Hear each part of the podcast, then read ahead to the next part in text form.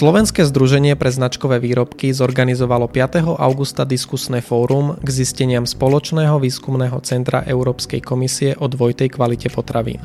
Podujatie moderoval Radovan Geist z portálu Euraktiv Slovensko a tento podcast vznikol v spolupráci so Slovenským združením pre značkové výrobky.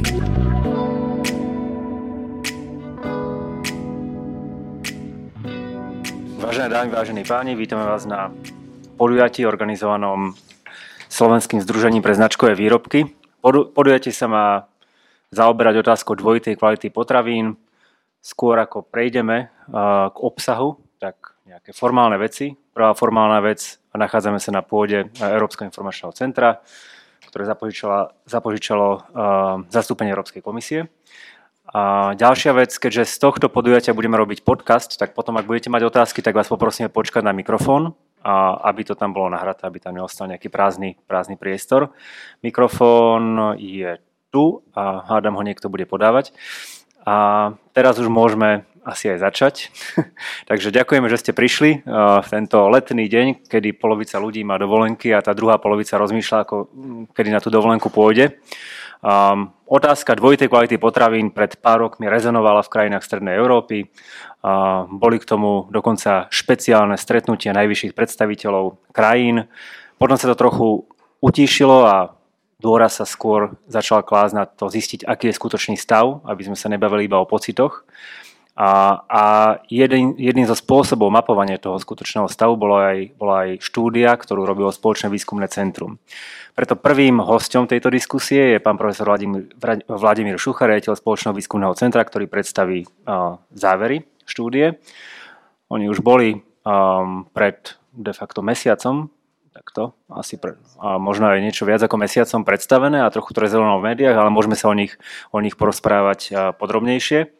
Ďalej tu máme vedúceho zastúpenia Európskej komisie pána Ladislava Miku, ktorý bude hovoriť o ďalších krokoch Európskej komisie, pretože štúdia bol pravdepodobne, no nebol to začiatok, ale bol to iba jeden z milníkov a Európska komisia pripravuje aj ďalšie kroky v tejto téme. A napriek tomu, že štúdia ukázala, že až takto s tou dvojitou kvalitou potravín zle nie je. Tretím našim hostom je pán profesor Jozef Bíreš zo štátnej veterinárnej potravinovej správy, ústredný riaditeľ štátnej veterinárnej potravinovej správy, ktorá mala na starosti slovenskú časť tejto štúdie. Čiže povie nám možno niečo viac o situácii na Slovensku, opäť o krokoch, ktoré budú robiť národné inštitúcie v tejto otázke, pretože to nie je iba otázka európskych, ale aj, ale možno aj predovšetkým národných inštitúcií v ďalších, v ďalších krokoch. A nakoniec je tu pán Lubomír Tušer, výkon riaditeľ Slovenského združenia pre značkové výrobky, ktorý povie niečo o tom, čo chystajú výrobcovia. Pretože niekedy napriek všetkým dôkazom pocit môže ostávať a stakeholdermi tejto diskusie sú určite aj výrobcovia. A preto otázka bude, čo pripravujú, aby presvedčili, presvedčili spotrebiteľov, že neexistuje nejaký diskriminačný prístup k spotrebiteľom v jednej alebo inej skupine členských krajín. Čiže ja by som na začiatok predal slovo pánovi pánovi Vladimirovi Šuchovi a po tomto nejakom takom úvodnom kole predstavení a, a, a možno nejakých zaujímavých reakcií bude samozrejme priestor pre tie vaše otázky. Opäť pripomeniem, počkajte na mikrofón, aby sme to mohli mať celé, celé zaznamenané. Čiže nech sa páči, pán Šucha.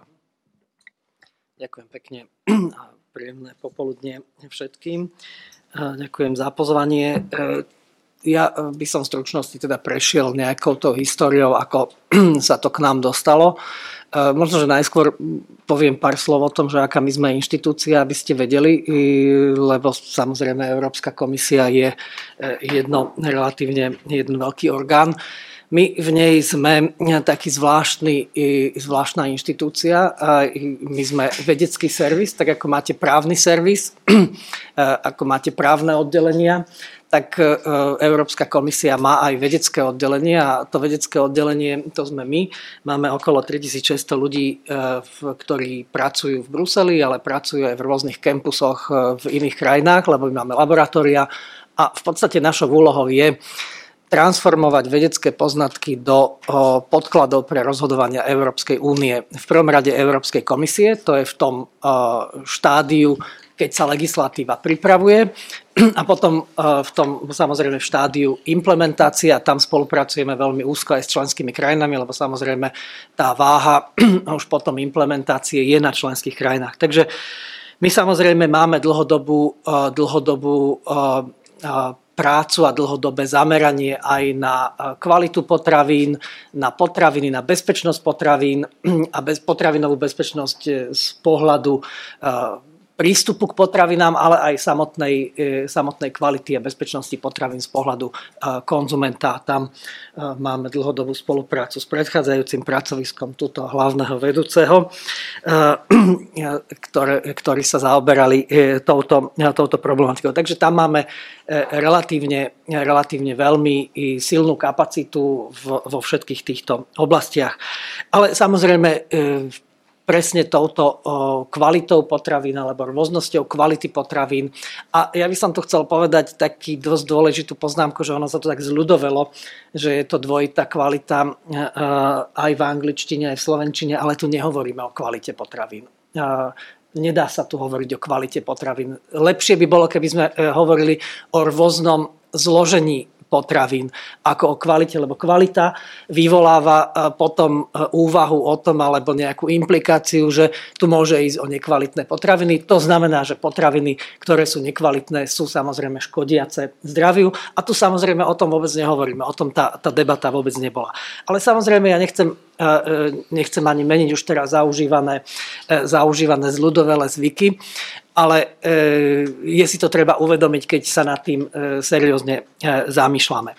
Takže vy všetci dobre viete, lebo na Slovensku to rezonovalo, začalo to ako, ako záležitosť viac menej politická, viacerí politici spomenuli a istým spôsobom dokazovali nákupmi v Rakúsku, v Nemecku, v okolitých krajinách, že to zloženie potravín, ktoré je na obale a obal potravín v rôznych krajinách sa líšia. To samozrejme došlo až na Európsku radu, čo je najvyšší, najvyšší orgán Európskej únie. Tam sa o tom debatovalo a v roku 2017 predseda Európskej komisie Jean-Claude Juncker to spomenul ako veľmi dôležitý bod vo svojej výročnej správe, ktorú prednáša Európskemu parlamentu. A v tom, ako, v tom čase, keď to hovoril, keď to prednášal v tom septembri, to teda skončilo na stole e, nášho výskumného centra, lebo nejako si s tým nikto nevedel dať rady, lebo tam bola časť, e, ktorá sa týkala e, ochrany spotrebiteľa, bola tam časť, ktorá sa týkala bezpečnosti potravín, bolo tam samozrejme odbor alebo oddelenie Európskej komisie, ktorý má na starosti priemyselnú politiku a samozrejme každý z nich mal trošku iný pohľad len všetci sme sa zhodli na tom, že nemáme dostatočne robustné podklady, aby sa dali príjmať nejaké, nejaké závery. Takže preto to skončilo na našom stole. A ako prvý krok sme urobili, e, vytvorili sme takú, takú sieť, vytvorili sme taký okrúhly stôl všetkých aktérov, teda aktérov, ktorí predstavujú členské krajiny a zodpovedné autority tých, ktorí produkujú potraviny a samozrejme jednotlivých aktérov z Európskej komisie.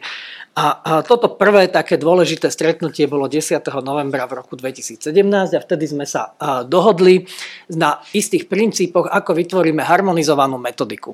A trvalo nám niekoľko týždňov alebo mesiacov, trvalo to zhruba do nejakého marca roku 2018, e, kedy, to kedy komisia to predstavila Európskemu parlamentu čo bola teda harmonizovaná metodika, na ktorej sa dohodli aj e, tí, ktorí majú na starosti e, zástup, záujmy spotrebiteľov, aj zástupcovia priemyslu, výrobcov potravín, aj teda všetci, e, všetci zainteresovaní. Keď sme mali už túto metodiku, tak sme sa mohli obrátiť na členské krajiny, lebo samozrejme my sme nemali kapacitu na to, aby sme išli do obchodov, ani to nie je potrebné, keďže každá krajina má svoje zodpovedné inštitúcie, ktoré to robia.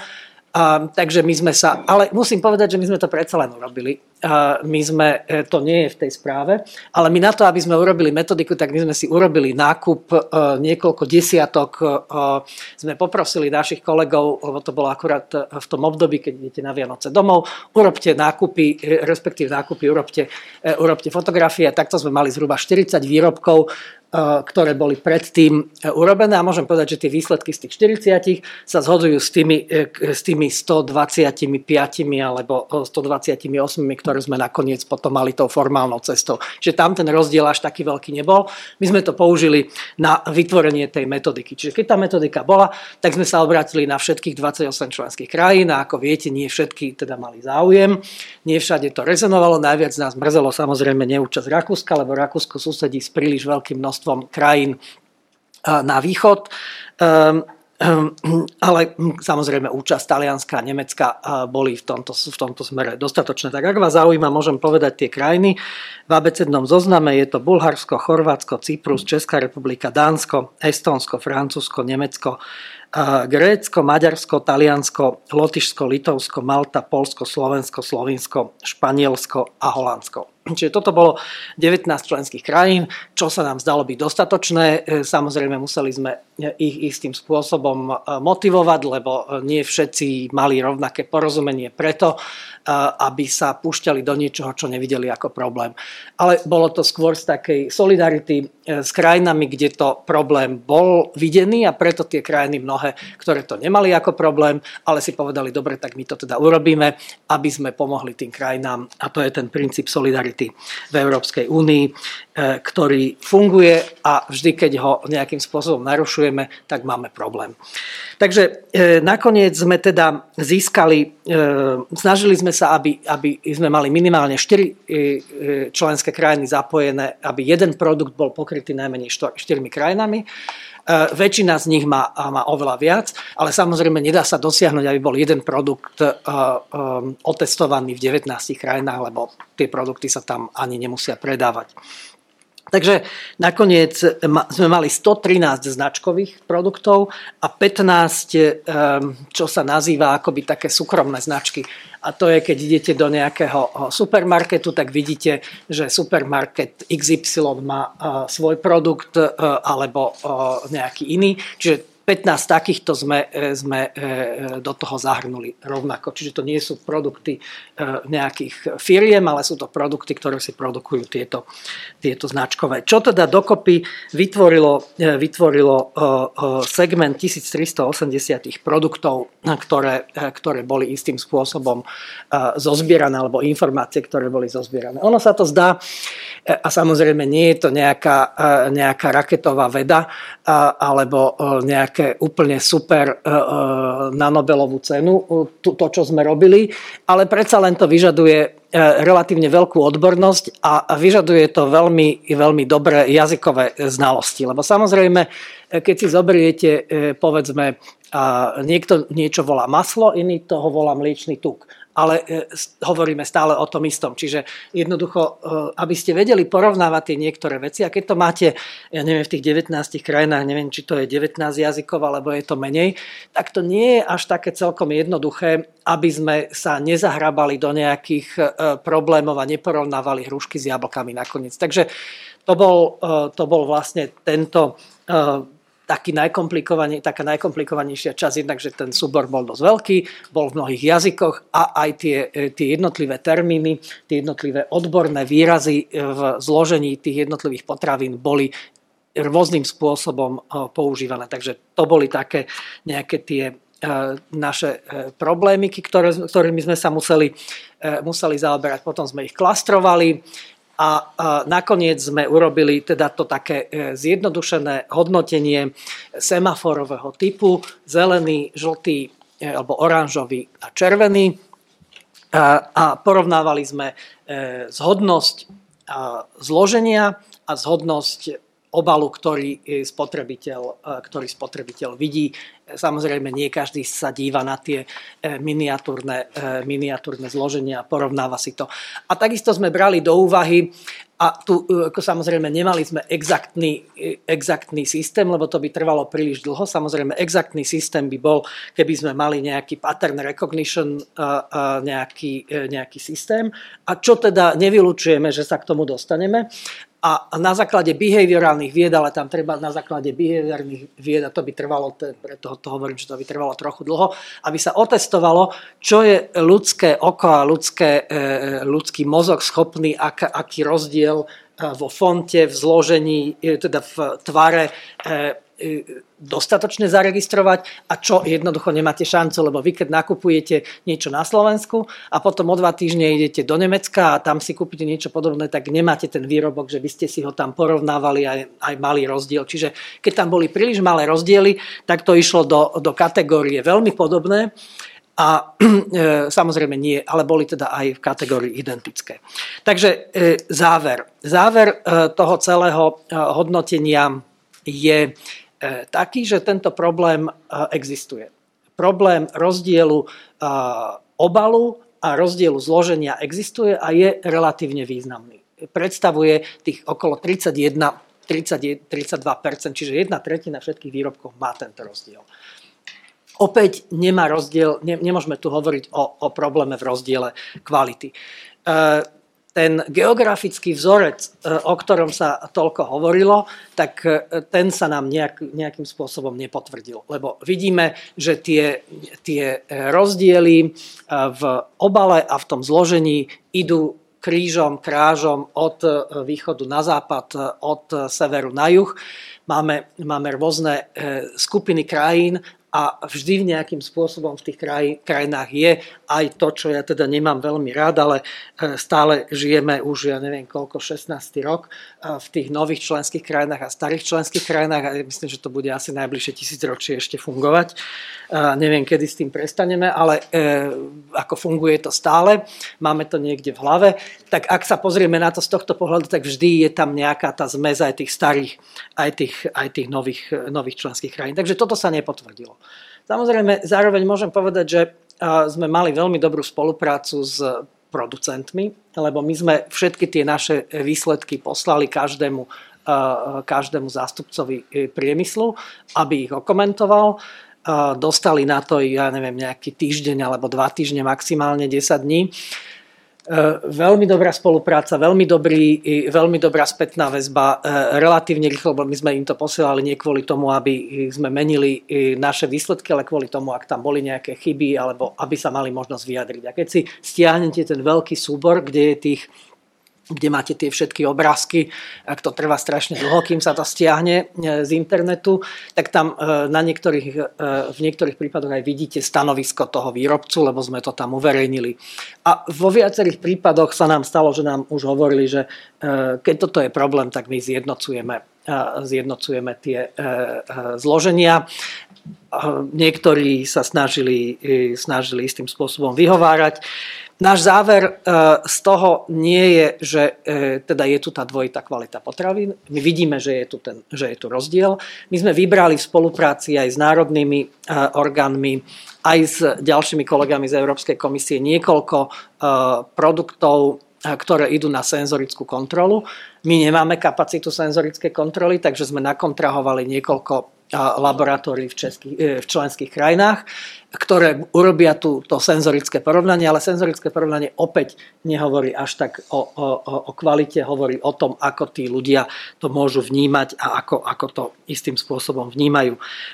Takže z nášho pohľadu je e, v podstate táto štúdia ukončená je, e, sami dobre viete, legislatíva, pred, ktorá už je v podstate politicky dohodnutá, schválená a začne platiť neskôr, ktorá dáva na jeseň, ktorá dáva možnosť členským krajinám jednoducho tento problém vyriešiť. Pokiaľ ten problém pociťujú a občania, spotrebitelia ten problém vnímajú ako nejaký závažný problém, ktorý im vadí, tak e, je tam dostatočné množstvo nástrojov, ktoré, ktoré tá členská krajina má, aby v podstate prijala e, nejaké opatrenie, aby, aby, došlo, aby došlo k náprave.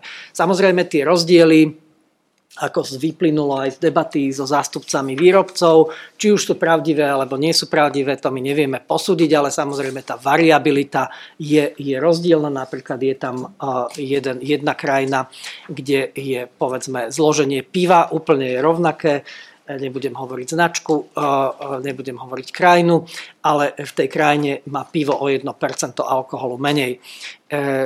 Samozrejme, je to kvôli tomu, že je tam daňové, daňové rozhranie v tej krajine pre produkty, ktoré majú istý obsah alkoholu a vyšší obsah alkoholu a, a preto teda si zvolili, že vo všetkých členských krajinách je ten obsah alkoholu o 1% vyšší. V tomto pive v tejto krajine je o 1%, o 1% nižší, ale má úplne rovnaký obal, takže spada do tej kategórie tých, ktoré, e, ktoré e, nesplňajú toto. Je to iná kvalita, no isté, že z istého pohľadu je tam menej alkoholu, ale nie je to, nie je to nejaký zámer poškodiť tých konzumentov. Je to kvôli tomu, že to pivo bolo ešte drahšie ako, ako je a zrejme by nebolo konkurencieschopné.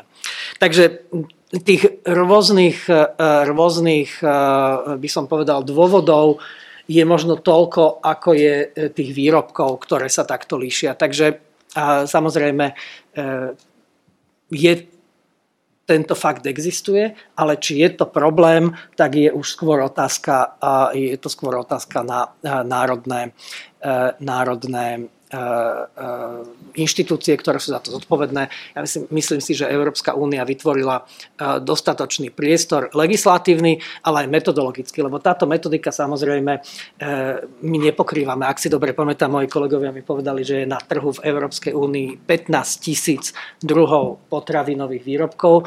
My sme zobrali malý, malý segment, čiže tá metodika je potrebná, aby keď tu povedzme pán profesor Bíreš a jeho inštitúcie inštitúcia sa rozhodne urobiť ďalšie skúmanie, tak má právo to urobiť vo viacerých krajinách, porovnať a ak e, sa rozhodnú, že teda toto je problém, tak zasiahnuť. Ďakujem pekne, ďakujem pekne, pán profesor. No, v zásade záver je, že hoci rozdiely sú, my dnes nevieme povedať, do akej miery ich spotrebitelia vnímajú, alebo ktoré vnímajú, ktoré nie. Tie rozdiely nemajú nejaký jasný geografický e, vzor, nie je tu skupina krajín, ktorá by bola štruktúrálne znevýhodňovaná a zároveň rozdiely neznamená rozdielna kvalita. V zásade diskusia by sa týmto mohla aj politicky uzavrieť. Keby to ale bolo také ľahké a veda dokázala dať bodku za diskusiu, tak by sme nevedli diskusie o plochej zemi. Preto predpokladám, že táto téma bude opäť nejako, nejako prichádzať naspäť konec koncov niekedy sedí do takého širšieho rámca politickej, politickej potreby. A preto otázka pre, pre vedúceho zastúpenia Európskej komisie je, čo plánuje komisia ďalej? Legislatíva bude pravdepodobne prijatá. Samozrejme ešte otázka je, do akej miery a akým spôsobom ich budú členské krajiny preberať, či sa vyhnú gold platingu, alebo sa pokúsia na tú smernicu nabaliť aj niečo, niečo, niečo iné ale určite sa plánuje niečo mimo, mimo legislatívnych krokov, čiže nech sa páči.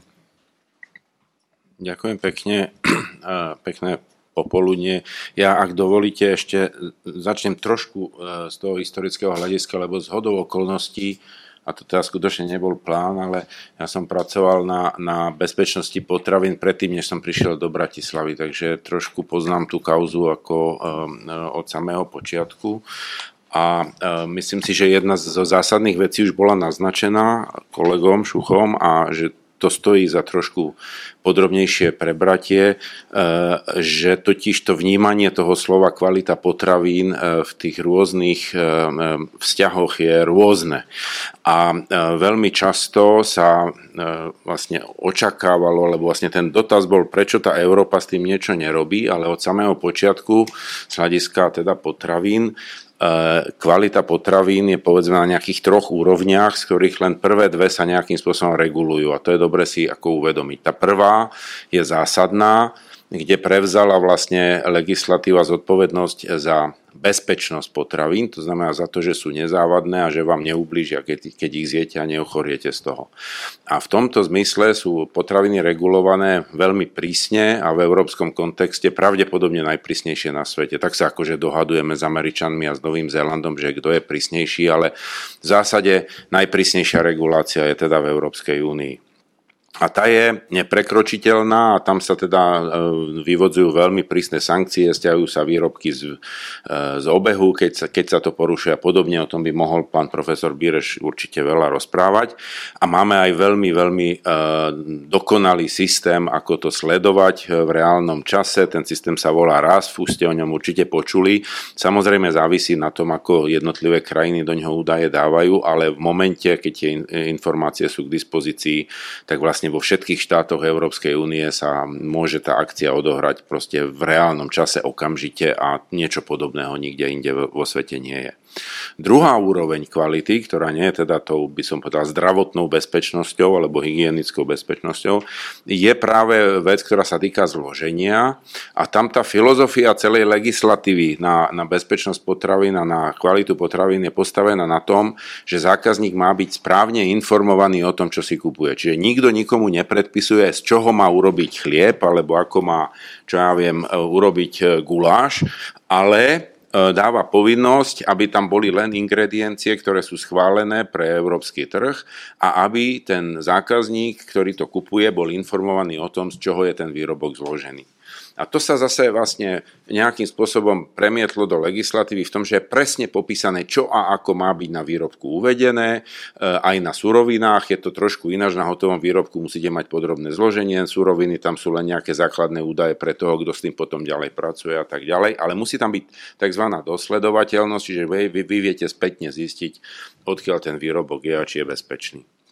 A tu dochádza k tomu, a to je, to, je, to je vec, na ktorú chcem práve upozorniť pri tej diskusii o dvojakej kvalite, že paradoxne e, e, vlastne to bolo celé postavené na tom, že v rovnakom obale sú výrobky, ktoré majú menej mesa, alebo menej cukru, alebo menej čohokoľvek a na to sme sa stiažovali, ale už tam nebolo dodané to B, že vlastne takmer v 100% prípadov, ja neviem ani jeden a možno, že sa nájde, ale v 100% eh, týchto prípadov to skutočné zloženie tých výrobkov na nich bolo správne napísané. To znamená, oni síce mali rovnaký obal spredu, ale to, čo bolo napísané vzadu, už vlastne samo rovno upozorňovalo, že to zloženie je iné. Čiže nejaký, nejaká interpretácia v tom zmysle, že tie výrobcovia to chceli nejak skrývať, že predávajú niečo iné v tom obale, je veľmi ťažká, lebo pokiaľ si teda človek prečítal, čo tam je napísané, tak skutočne tam bolo, na jednom bolo napísané 70% mesa, na druhom 80%, tak tieto údaje boli v poriadku.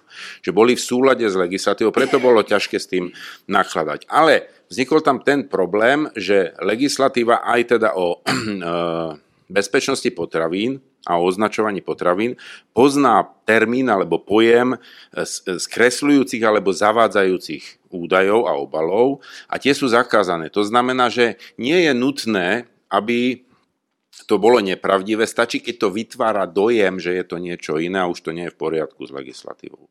Že na tomto vlastne sa dá, dalo a dá otočiť a v tomto zmysle vlastne tá nová legislatíva, ktorá upresnila úplne v inom e, právnom akte a síce teda v, v, vlastne v legislatíve o obchodnej súťaži, vydefinovala, že nekalé obchodné praktiky môžu byť interpretované aj v potravinárstve v tomto zmysle, v akom teda to bolo kritizované.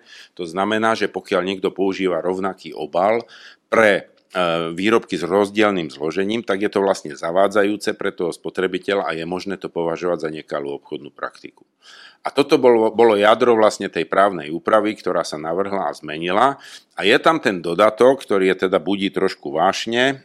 Ja teraz nechcem veľmi ísť do detajlov, ale tam napísané e, s výnimkou prípadov, keď je to e, dostatočne doložené alebo zdôvodnené. Neviem, či to citujem presne, ale v podstate ide o to, že sú situácie, jedna z nich bola menovaná, e, kde e, sú s tým všetci zrozumení a nie je to problém, takže v takýchto prípadoch akože nie je, nie je nutné tlačiť na to aby, sa to, aby sa to balenie menšilo. No a potom je tretia úroveň kvality, a to je tá najčastejšia, ktorá sa mieša s tými ostatnými dvoma, a to sú nejaké senzorické vlastnosti, ako že mi to chutí, alebo vonia ináč, alebo to ináč zafarbené. A e, tam máme potom veľký problém, lebo toto je z princípu na európskej úrovni neregulované. Tu je priestor pre variabilitu, tu je priestor preto, aby výrobcovia ponúkali ľuďom, čo im bude alebo nebude chutiť. A toto chceme zachovať a nechceme to obmedziť, to je proste všeobecná dohoda, že, že tu nám má byť proste priestor voľný. Tak e, v tej diskusii to len hovorím všetko preto, že netreba zamieňať tieto tri úrovne diskusie, lebo potom každý hovorí o niečom inom vo vnímaní komisie po veľmi dlhú dobu, keď sme hovorili o kvalite potravín, to sa rovnalo bezpečnosti potravín. A tam proste trváme a ja trvám na tom potom, čo to veľmi dobre poznám, že tá regulácia je dostatočne prísna. Teraz teda máme novú upravenú legislatívu, ktorá verím, že po nejakej diskusii ale začne platiť. A e, čo bude následovať. Veľmi kľúčová pre nás bola vlastne práve tá metodika jej odskúšanie, to čo robilo JRC, pretože to dáva jednotný nástroj pre všetky členské štáty. Treba si uvedomiť, že Európska únia ako taká nemá žiaden, žiadnu armádu inšpektorov, ktorí by teraz vyštartovali a kontrolovali potraviny v jednotlivých štátoch. E, Európska únia je závislá a je to podľa Lisabonských dohôd eh, zodpovednosť za implementáciu a kontrolu je na úrovni členských štátov a ich špecializovaných orgánov a vlastne tá úroveň, vlastne to, čo robí Európska komisia, je supervízna. To znamená, kontroluje len to, či tie jednotlivé národné orgány postupujú v súlade s európskou legislatívou, ale nerobí tú vlastnú kontrolu, pokiaľ nejde o takýto pilot alebo o nejakú teda štúdiu, ktorá má umožniť. To znamená, že sa nedá očakávať, že by sme zriadili teraz nejaký európsky inšpekčný orgán, ktorý bude chodiť a kontrolovať kontrolorov alebo kontrolovať obchody. Nič takého nie je v pláne. Ani by to nebolo technicky možné, lebo by to stálo veľa peňazí a bolo by strašne veľa ľudí na to potreba. Pritom ten systém by mal fungovať na národnej úrovni dostatočne. To znamená, že e, do tejto sféry vlastne Európa prispela poskytnutím tej jednotnej metodiky a právneho rámca. Tam by to malo prezatiaľ končiť s tým, že tá situácia sa bude naďalej monitorovať a podľa tých výsledkov, ktoré budú spätne prichádzať z tých národných kontrol, podľa tých jednotných metodických postupov sa prípadne bude modulovať, tá, pokiaľ sa objaví niečo nové. A druhá vec, ktorá prebieha veľmi intenzívne, o ktorej sa už toľko nehovorí, lebo to sú také tie meké opatrenia, to sú priame jednania s tou korporátnou sférou. Európska únia, a konkrétne viem to teda od komisárky Eurovej, ktorá to robí sama, ale robí to samozrejme aj jej generálne riaditeľstvo a takisto aj DG Sante, že sa jedná so zastupiteľmi a s predstaviteľmi tej korporátnej sféry v tých prípadoch, kde je doložený ten prípad, kde je to kritizované a hľadá sa riešenie. A ukazuje sa dokonca, že tento postup vedie k cieľu oveľa rýchlejšie než nejaká nová a proste špe, vyšpekulovaná legislatíva, lebo niekedy proste len stačí povedať. Je treba dodať, a možno ešte o tom bude reč, že určitý tlak jedným smerom môže potom si vygenerovať problém na druhom konci, ktorý tiež nebude veľmi kvitovaný e, spotrebiteľmi. E, to, čo tu bolo povedané o tom pive, to som teda vlastne si neuvedomil, predtým som to nepoužíval ako príklad, ale e, je otázka, či spotrebitelia budú radšej, keď bude pivo stať dvakrát toľko len preto, aby bolo rovnaké ako za hranicou, alebo či nebudú predsa len radšej o to 1% mať menej. To isté sa môže stať, keď budete, lebo tie korporátne výrobky sú samozrejme e, v, v celom rade filiáliek vyrábané po celej Európe. Pokiaľ bude veľký tlak na to, že musia byť identické suroviny, z hľadiska dopravných a ďalších nákladov sa môže stať, že bude lacnejšie to potom vyrábať v jednej fabrike niekde a že sa stiahnu tie výroby, ktoré sú decentralizované z jednotlivých štátov, čo potom má dôsledky napríklad do, do pracovných príležitostí, do miestneho trhu a tak ďalej a tak ďalej. A teraz vážiť tie veci, že čo z toho je vlastne lepšie, lepšie. To, to je otázka, lebo, lebo celkom určite e, asi nebude snahou toho korporátu, aby teraz akože nejak výrazne zdražil tie výrobky, aby to vedel robiť decentralizovane a pritom úplne rovnako. To znamená, uvedomme si, že to znamená, že musíte voziť tie suroviny z jednoho miesta do desiatich miest, tak to už je príliš drahé, tak sa to bude koncentrovať niekam, pokiaľ to chceme mať všetko úplne identické. Takže e, implementácia, spolupráca s národnými orgánmi, diskusia s korporátom a monitoring, to sú momentálne tie kroky, ktoré teda bude Európska únia robiť a uvidíme, ako sa vec vyvinie ďalej. Ešte tu mám takú akože noticku, že z tých pôvodných 35 výrobkov, ktoré sme dostali od ministrov ako príklady, keď sme ich vyzvali, aby nám uviedli tie príklady dvojitej kvality, tak iba v štyroch prípadoch bol identický ten obal, úplne identický, e, s tým, že ale zloženie bolo popísané správne a u všetkých ostatných ani ten obal nebol identický, ale je to presne o tom, o čom hovoril Vladošucha, že niekedy keď tam máte nakreslené, že rybie prsty, pekne osmažené s modrým pruhom a s nejakým kapitánom v červenom logu, tak vy si nevšimnete, že na jednom obale tých rybých prstov 6 a na druhom 4, vám to prípada, že to je identický obal, lebo máme proste to nejak zafixované a to je presne tá behaviorálna vec, ktorá by vyžadovala asi, akože kedy začneme považovať ten obal za rôzny To je ako veľká otázka, ktorú nie je tak úplne jednoduché poriešiť v kontexte s tým, čo sa tu na očakáva, že budeme mať rôzne obaly na rôzne výrobky. Lebo toto, tie rybie prsty boli široko diskutované, keď si to dáte vedľa seba, tak tie obaly sú proste vlastne ako keby na prvý pohľad rôzne, ale keď ich máte zvlášť a vidíte ich postupne, tak vám pripadajú úplne rovnaké. Hej. A tento problém máme vo viacerých prípadoch. Ďakujem, áno. No, kapitán Iglo bol jeden z, jedna z postav tohto európskeho príbehu. A vy ste spomínali, že, a to je, bolo pre mňa podstatné, že hľadanie rovnováhy medzi možno zachovaním rovnakých podmienok na európskom trhu, medzi požiadavkami na efektívnosť výroby a distribúcie a medzi určitou variabilitou, ktorú konec koncov chcú aj spotrebitelia, je tak trochu trojdimenzionálnym šachom a niekedy je to, niekedy je to zložité. A svoju úlohu v tom určite zohrávajú aj, aj národné inštitúcie. A Európska únia teda nemá armádu inšpektorov, ale má také a, a, má národné inštitúcie, ktorú sa môže oprieť, armádu inšpektorov na Slovensku.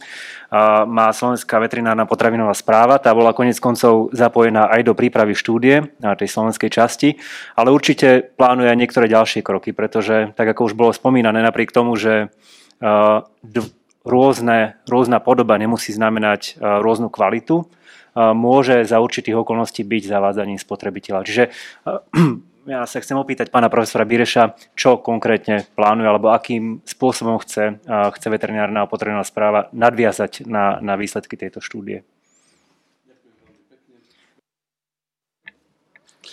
Ďakujem. V prvom rade chcem poďakovať za pozvanie vedúcemu Európskej komisie a som rád, že e, môžem sa zúčastniť tejto diskusie. E, ja sa nechcem vrácať do histórie, ale chcem povedať len na začiatku niekoľko myšlienok, ako sa vlastne štátna veterinárna potravinová správa do riešenia tohto problému dostala. E, dostali sme jednak požiadavku od ministerstva pôdohospodárstva, ale hlavne sme reagovali na podnety a sťažnosti spotrebiteľov. A on to smerovalo k tomuto, čo tu už bolo prezentované, takže sme urobili tzv. dve kolá testov pre nás, akože poviem, že najoptimálnejšie v tom období bolo porovnávať výrobky zakúpené identické zahraničia na Slovensku, ako vzor sme si zobrali Rakúsko a Slovensko, hľadali sme teda sme ich kupovali aj v rovnakom reťazci obchodnom, aby sme naozaj e, tú objektivitu dodržali. S tými výsledkami ste e, boli oboznámení, ja sa nechcem ku ním vrácať, ale nám to vždy vychádzalo medzi 40 až 50% že sme našli rozdiely medzi výrobkami, ktoré sme nakupovali na Slovensku a zahraničí, konkrétne v Rakúsku. Mohol by som rozoberať e, jednotlivé parametre. E, to asi teraz nie je dôležité, ale skôr reagujem na výzvu, čo ďalej, alebo čo budeme ďalej robiť. E,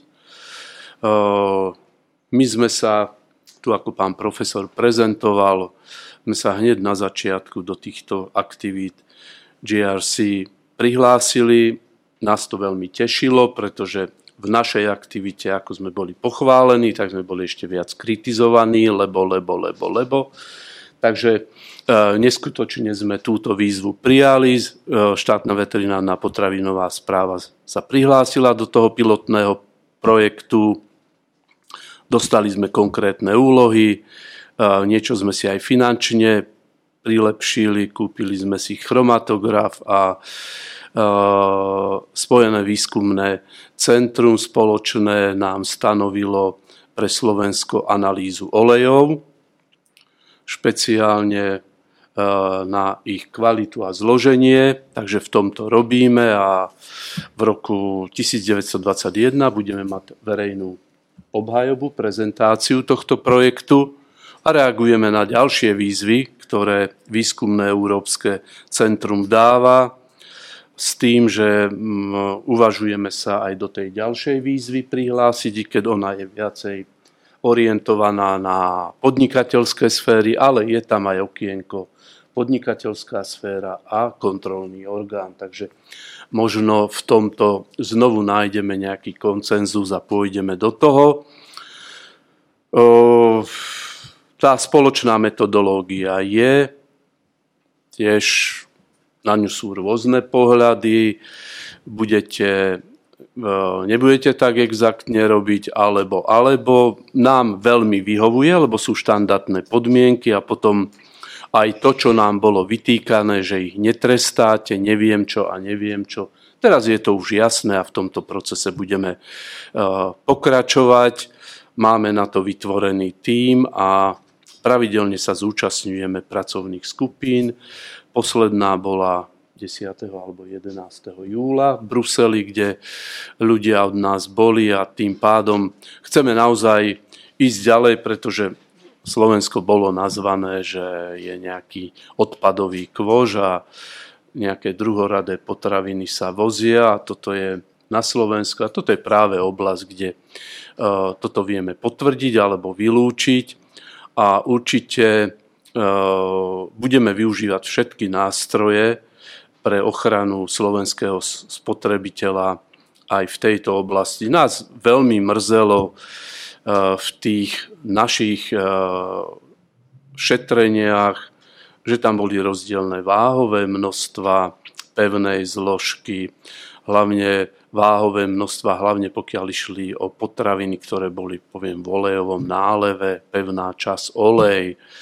Počuli ste veľa o rybých prstoch, o pridávaní e, rôznych umelých sladidiel a konzervantov na rozdiel od identickej potraviny, ktorú sme kúpili v zahraničí. Takže naozaj tento fenomén sa zmenil a my sme mali veľa dotazov na to aj zo zahraničia, dokonca niektorí predstavitelia firiem navštívili aj naši, naše laboratórium, kde to bolo robené a po tej prezentácii e, nedošlo k tomu, že sme nejako záujmovo riešili tento problém, lebo všetko sme robili na základe akreditačných skúšok, teda štandardných postupov a si to aj uznali a keď sme tie výrobky znovu zobrali, tak tento problém bol odstránený. Takže naozaj ja ďakujem komisii, že vyslyšala Eh, členské štáty, eh, že treba riešiť aj túto oblasť, i keď tu bolo vysvetlené zdravotná bezpečnosť, kvalita, veľmi ťažko sa to oddeluje, pretože nekvalitný výrobok môže teda ovplyvniť aj zdravie. Takže tu, pokiaľ ideme na eh, senzorické skúšky, označenie výrobku, čo dneska je veľmi ťažko vyčítať e, z tej etikety, pretože je už taká zložitá, že e, bežný spotrebiteľ často si to nevie teda ani identifikovať. V tomto naozaj musia pracovať kolektívy a my takéto tie vstupné vyšetrenie, ako je označenie výrobku a senzorické skúšky, robí to tým, ktorý je akreditovaný, nerobia to E, nerobí sa to individuálne a to je vlastne vstup, či s tým výrobkom pokračovať ďalej alebo nie. A tak to bolo aj v tom prípade, ja hovorím, čo aj v prvom kole sme zobrali 22 výrobkov, my sme ich mali cez 60. Ale práve tým vstupom pri e, identifikácii, teda posudzovaní etikety a senzorických skúškach sme tieto výrobky vylúčili, že sú OK a zaoberali sme sa e, ďalšou chemickou a fyzikálnou analýzou len u tých výrobkov, kde tieto rozdiely sme potvrdili. A to, čo tu bolo na začiatku povedané, my v tom prvom kole sme robili aj zdravotnú bezpečnosť výrobkov, či náhodou tými zámenami a poviem, že nedodržaním niektorých zložiek nemá to negatívny dopad aj na zdravie spotrebiteľa. Ani v jednom prípade sme to nepotvrdili, takže naozaj túto problematiku treba sledovať zvlášť a treba ju sledovať štandardne, transparentne v spolupráci aj teda s výrobcami a my, štátna veterinárna potravinová správa, tomuto napredovaniu sme plnej miere otvorený. Takže ďakujem veľmi pekne. Ďakujem pekne, pán profesor. A vy ste vlastne na začiatku spomínali, že ten prvotný podnet pre vás vyšiel zo strany spotrebiteľov. Teraz sa nemusíme baviť o tom, akým spôsobom a, a, a, a ktorí a, politici potom túto tému instrumentalizovali. Dôležité je, že je to vec, ktorá je pre spotrebiteľov a, nejakým spôsobom pocitovo dôležitá.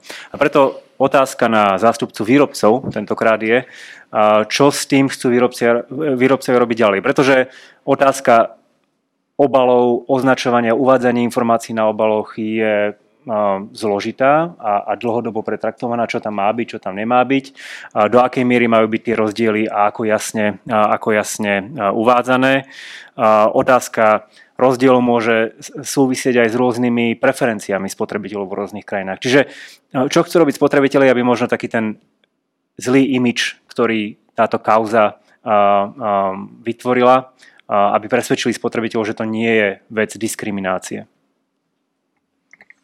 Dobrý deň, dámy a páni. Ďakujem všetkým, že ste prijali toto pozvanie a zvlášť zástupcom za spoločné výskumné centrum a štátnu veterinárnu a potravinovú správu. Myslím si, že to, že sme sa sem dostali a že sa tu rozprávame o týchto testoch je dosť veľkým pokrokom v tejto téme, ktorá doteraz mala taký ten príznak toho spoločenského presvedčenia. Keď sme si aj v našom združení robili pred dvoma rokmi prieskum verejnej mienky, a to napriek tomu, že sa každý z výrobcov snaží vždy dodržiavať miestne pravidlá, miestnu reguláciu a zároveň priniesť najvyššiu možnú kvalitu ako kľúčovú hodnotu značiek, tak stále sme narážali na ten problém, že drvivá väčšina spotrebiteľov je tu stále presvedčená o tom, že existuje tu nejaký taký ten prístup východ versus západ, že spotrebitelia na východe dostávajú menej kvalitné výrobky ako tí, ktorí No, dostávajú, alebo teda kupujú tieto isté výrobky hneď za hranicou. Ako keby stále tu fungovalo takéto povedomie, že susedová tráva je vždy zelenšia a napriek tomu, že výrobcovia aj pri tých prvých, druhých, respektíve ešte nultých testoch v roku 2011 sa snažili veľmi transparentne vysvetľovať zistenia daných testov, takéto niečo nebolo vypočuté, lebo vždy výrobcovia išli v tom kroku až po. Ehm, nikdy doteraz nebol tu taký priestor, že by pred zverejnením výsledkov testov sa samotný kontrolór nepýtal, prečo tam tieto rozdiely sú.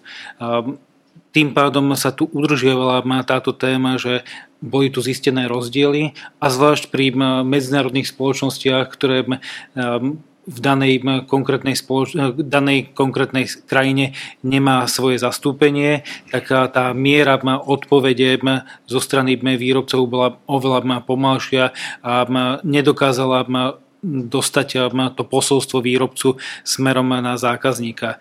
Myslím si, že tá téma, ako ma nabrala dynamiku, hoci tu bola už dlhšie, práve za pôsobenia pani ministerky Matečnej, myslím si, že vyslala dosť silný signál k výrobcom a tak ako pán, pán Mika hovoril, mnohí vypočuli taký ten hlas, hoci dovtedy sa snažili čo najviac individualizovať výrobu že je tu spoločenský dopyt, aby sa zjednocovali viac receptúry. To, že to prináša so sebou nejaké ďalšie rizika, momentálne žiadnym spôsobom nebolo rozdiskutované.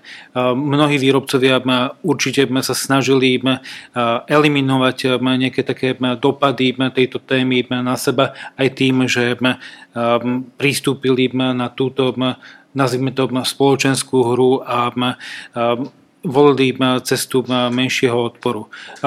To, tým pádom dnes máme testy, kde vidíme, že geografické rozdiely medzi východom a západom ako princíp neexistujú. A ak existujú nejaké rozdiely, tak automaticky to neznamená nejaký rozdiel alebo v nižšiu kvalitu. Ja tu častokrát používam príklad z automobilového priemyslu. Kvalita je vždy daná daným výrobcom a je jedno, že či to auto je benzín alebo diesel, že či je to 4 liter alebo 2 liter. Spotrebiteľ, ktorý si to vozidlo kupuje, dostáva spolu s výrobkom informáciu, aký výrobok si kupuje. To, čo v podstate dnes vieme, vieme z týchto testov. Vynárajú sa tu ešte nejaké ďalšie otázky, ktoré v podstate potrebujú aj smerom na spotrebiteľa zjednotiť pravidlá. A to je zjednotenie označovania. Dnes máme medzi jednotlivými členskými štátmi rozdiely napríklad vo vykazovaní jednotlivých zložiek podľa zaokrúhľovania čo následne ukazuje to, že výrobok, ktorý má jednotné zloženie, môže na dvoch vedľajších trhoch, ako v našom prípade Slovensko versus Rakúsko, vykazovať iné zloženie a hneď sa spotrebiteľ pýta, že je tu problém, hoci mu výrobca deklaruje, že ide o identický výrobok. To isté pri tejto správe spoločného výskumného centra sa ukázalo, že sú krajiny, kde pri niektorých konzervantoch, pri pekárenských výrobkoch sa daný konzervant vytráca. Niektoré členské krajiny si nevyžadujú uvádzanie týchto položiek a iné členské štáty takéto požiadavky majú. Čo znamená, že následne môže spotrebiteľ ísť do obchodu v jednej krajine a do druhej krajiny a hoci kúpi ten istý výrobok, zrazu má, má pocit, že on kúpi v tej vedľajšej krajine viac kvalitný výrobok, lebo je tam menej tých konzervantov, čo je aktuálne veľká spoločenská téma medzi spotrebiteľmi. A jeden, toto je jeden taký výstup e, tohto testu pre e, samotných výrobcov. A druhý, a myslím si, že to bude výzva na ďalšiu spoluprácu medzi výskumným centrom a výrobcami, to je nastavenie metodiky titulu zásadných rozdielov. To, čo v podstate v pripravovanej smernici sa hovorí, že zásadné rozdiely sú neprípustné, dodnes stále nevieme, čo je definované ako zásadný rozdiel. Existujú tu isté samoregulačné dohody na úrovni High Level Forum, respektíve Food Ring Europe a AIM, Európskeho značkového združenia, ktorého je Slovenské združenie pre značkové výrobky členom, ale zatiaľ nemáme jasnú definíciu, ako má byť posudzovaný zásadný rozdiel. Z nášho pohľadu za zásadný rozdiel nemôže byť považovaný výrobok, ktorý má, má povedzme iný spôsob označovania, hoci je to výrobok z tej istej výroby. A to isté, ak náhodou daný výrobok e, je postavený na povedzme prírodných e, ingredienciách a následne môže vykazovať pri zdroji z jednej lokality mierne iné zafarbenie ako z druhej lokality. Sú to povedzme prípady sušených, sušených ovocí, zeleniny, respektíve korenín, ktoré akým spôsobom prichádzajú do spracovateľského podniku, tak môžu byť postupne pri najvyššej možnej kvalite postupne balené a následne môže na výstupe daný výrobok vykazovať ako keby iné senzorické vlastnosti, hoci ide o výrobok, pri ktorom výrobe boli dodržané najvyššie možné kvalitatívne požiadavky. Záverom eh, chcem povedať, že toto je zatiaľ len vydefinované zistenia v rámci potravinárstva. Keďže v rámci Slovenského združenia pre značkové výrobky eh, zastrešujeme aj nepotravinárskych výrobcov, budeme veľmi radi, ak podobná štúdia časom príde a budeme môcť ňou potvrdiť tiež naše doterajšie tvrdenia v súvislosti s rovnakým prístupom aj pri nepotravinárskych výrobkoch. Hoci napríklad na Slovensku mali sme tu testy na pracie prostriedky robené Slovenskou obchodnou inšpekciou v roku 2015, kde sa nepreukázali žiadne zásadné rozdiely. Rovnako taká insiderská informácia z Maďarska, keď Maďarsko robilo v roku 2016 testy na pracie prostriedky, tak zistili, že nenašli žiadne rozdiely a výsledkom bolo to, že nakoniec ani aktívne to nekomunikovali, lebo nebolo čo. Čiže môžem povedať, že za nás a za výrobcov z pohľadu komunikácie v podstate hovoríme to isté, ako sme hovorili pri prvých slovenských testoch, ale čo je potrebné, vždy sadnúť si k stolu a vysvetliť si, ak sú nájdené nejaké rozdiely, čo za tými rozdielmi je a do akej miery, povedzme, prípadné zmeny receptúr môžu mať nejaké ďalšie ekonomické dopady, ako spomínal pán Miko. Ďakujem pekne. Ďakujem pekne pánovi Tušerovi z Slovenského združenia pre značkové výrobky. Začína priestor pre vaše otázky, ale ešte predtým dám prísne také krátke reakcie, lebo zazneli minimálne dve otázky od pána Tušera, alebo dva, dve také výzvy. Jedna sa týkala, jedna sa týkala toho, ako definovať, čo sú zásadné rozdiely, čo je asi, bude asi jedným z kľúčových bodov tej, tej budúcej smernice. A druhá otázka sa týkala nepotravinárskych výrobkov, či sa potrebujeme vyhnúť diskusii o tom, že fínske chladničky chladia viacej ako slovenské. Čiže nech sa páči, v ktoromkoľvek poradí. Ja by som len na na margot tých aut, ktoré ste spomenuli, ja by som bol veľmi opatrný robiť paralely s autami, lebo tam tá situácia je katastrofická a nemusím spomenúť Dieselgate, v ktorom sme aj teda naša inštitúcia a pouši namočení.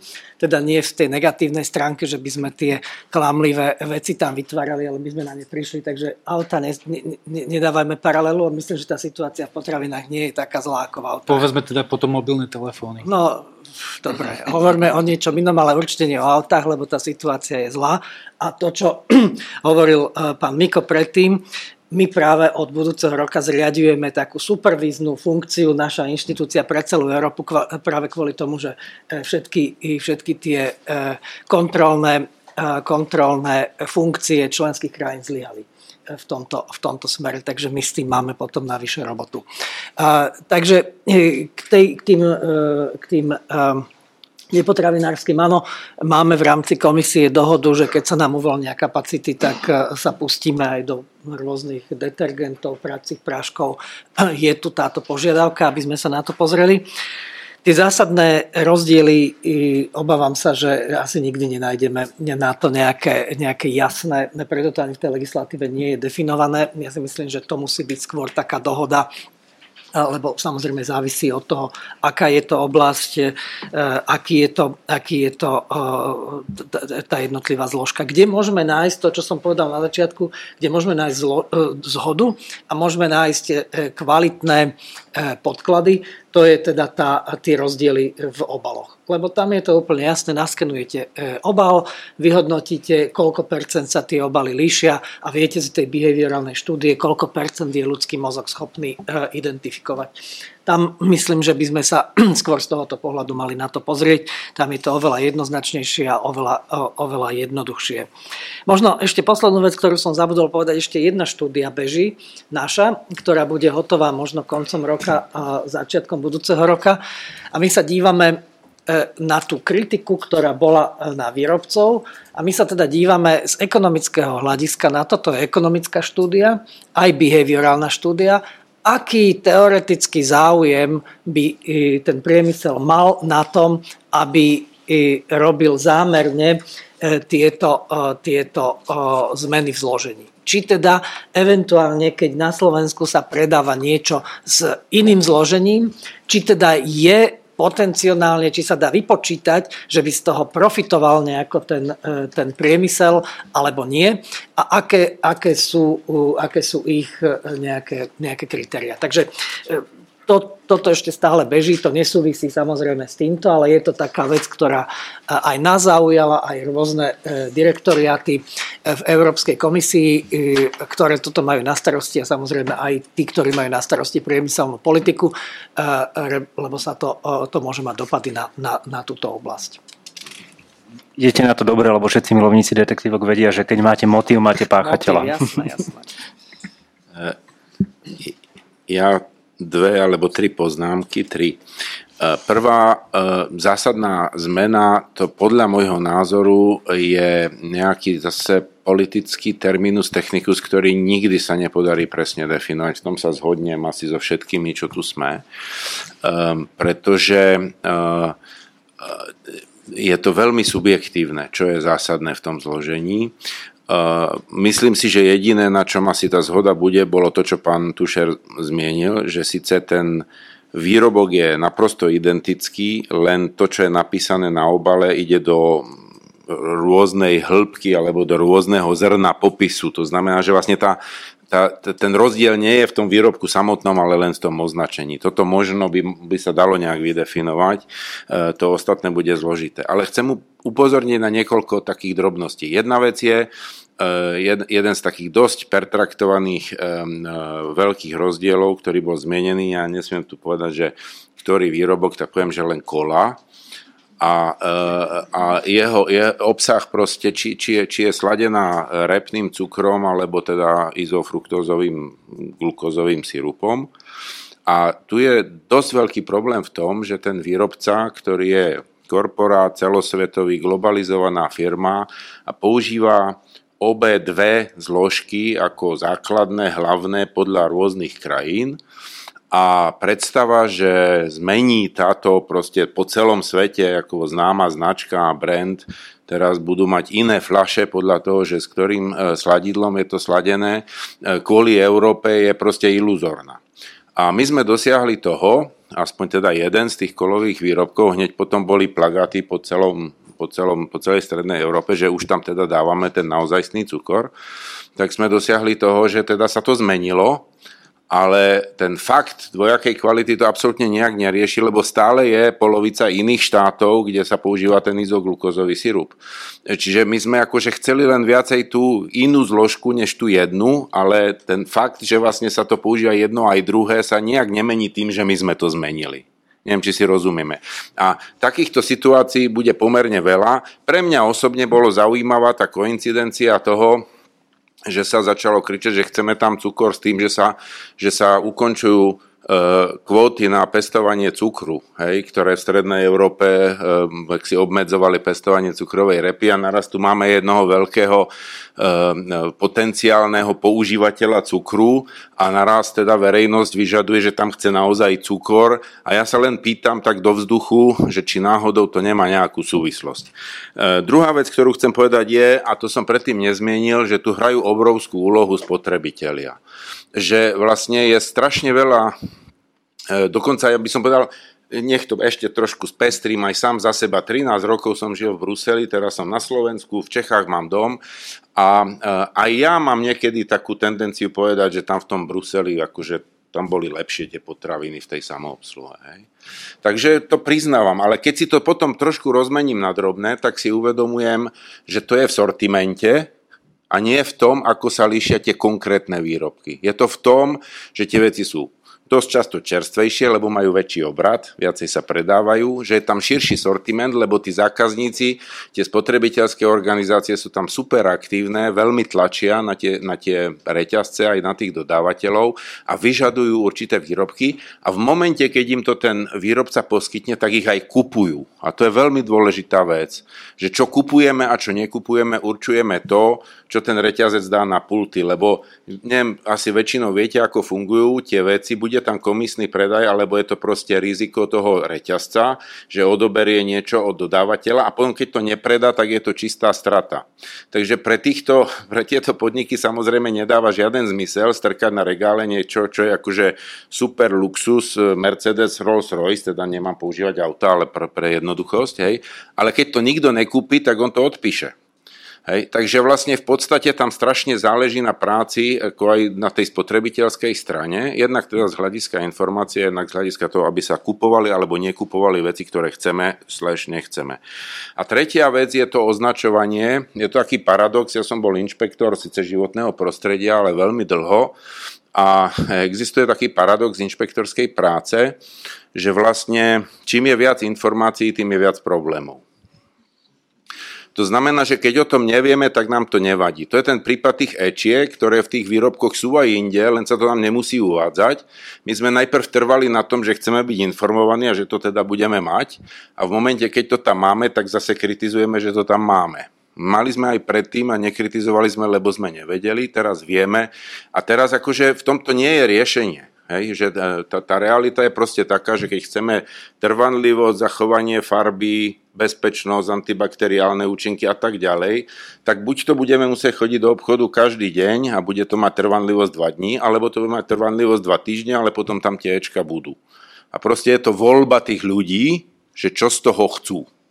Áno, a nedá sa tváriť, že budeme mať akože väčšine rúžového lososa, proste, ktorý bude mať trvanlivosť 3 týždňa a nebudú tam mečka. To akože, to proste není fyzicky možné a, a o tom to je. A ďalšia vec je ešte posledná, že keď chcete, aby tie údaje, lebo pravda je, my sme riešili dokonca veľkosť fontu, ako má byť napísané, že aké je zloženie tých potravín, ale je tam jeden taký zaujímavý dôsledok, neviem, či si to ľudia uvedomujú, že keď máte väčšiu veľkosť fontu, tak potrebujete väčšiu plochu na to, aby ste na to všetko, čo tam musí byť, napísali.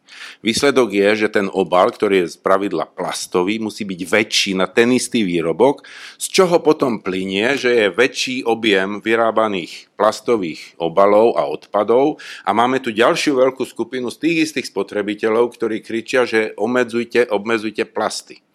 Takže vlastne e, tie, niektoré tie veci majú taký ten efekt, že tu uberiete a tu pridáte a musíte sa rozhodovať, že čo z toho teda, kde je tá správna váha.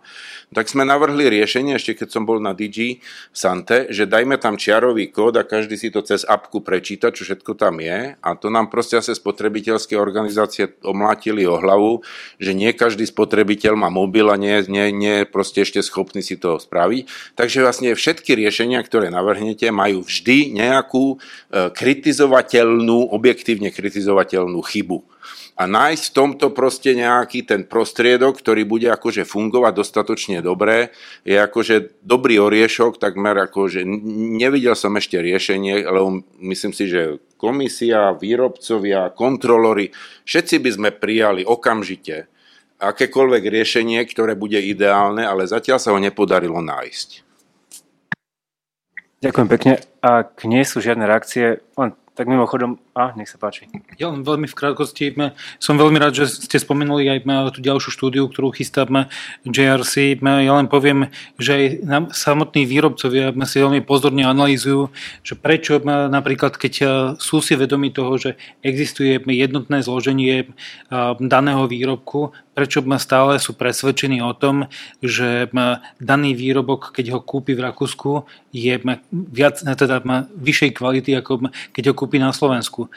Máme k dispozícii, alebo teda vieme o tom, že jeden z našich členov si takto robil behaviornú štúdiu, z ktorej vyšlo to, že pri hĺbkových rozhovoroch so spotrebiteľmi, že keď nakupuje daný výrobok v Rakúsku, tak nie je to pre neho nákup, ale je to pre neho výlet. To znamená, že hneď hneď k danému nákupu má, úplne inú emocionálnu skúsenosť, ktorú daný výrobca, keď umiestni tú istú potravinu na pulte na Slovensku, ako, nedá, ako pridanú hodnotu. Druhá vec je, že vieme aj o tom, že napríklad informácie, ako spomínal pán Miko, že daný výrobok povedzme na Slovensku je sladený nejakým spôsobom a povedzme v Rakúsku je použité iné sladidlo, predstavuje ale zároveň aj novú ekonomickú príležitosť povedzme pre gastro segment v Rakúsku, kde dané, daný výrobok chodia nakupovať hotely ateliéry z Alp vidia, že je to navonok ten istý nápoj, ale kúpia ho za polovicu. Dnes, keď by daný výrobca zjednotil receptúru a išiel by cestou, že by použil rovnaké sladidlo, stane sa nekonkurencieschopný oproti tomu, ako sa správa zvyšok trhu. A to nie len povedzme tí ostatní nápojoví hráči, ale povedzme aj výrobcovia, ktorí dodávajú nápoje pre obchodné reťazce, pretože privátne produkty výrobcov, teda privátne produkty obchodníkov majú v tomto segmente tiež dosť veľké postavenie a sú to produkty, ktoré sú zamerané hlavne na ekonomicky veľmi citlivých spotrebiteľov. Čiže toto sú presne veci, ktoré musí každý výrobca vždy zanalýzovať a že do akej miery je to pre neho akceptovateľné a keď v danej chvíli dodržiava pravidla, nie je v podstate zásadný dôvod, prečo by to malo byť porušením pravidla daného trhu, ak o danej zložke, o daných produktoch a jeho zložení komunikuje úplne korektne. Ďakujem pekne. Je tu priestor pre vaše otázky. A ak zatiaľ... Ži- a nech sa páči.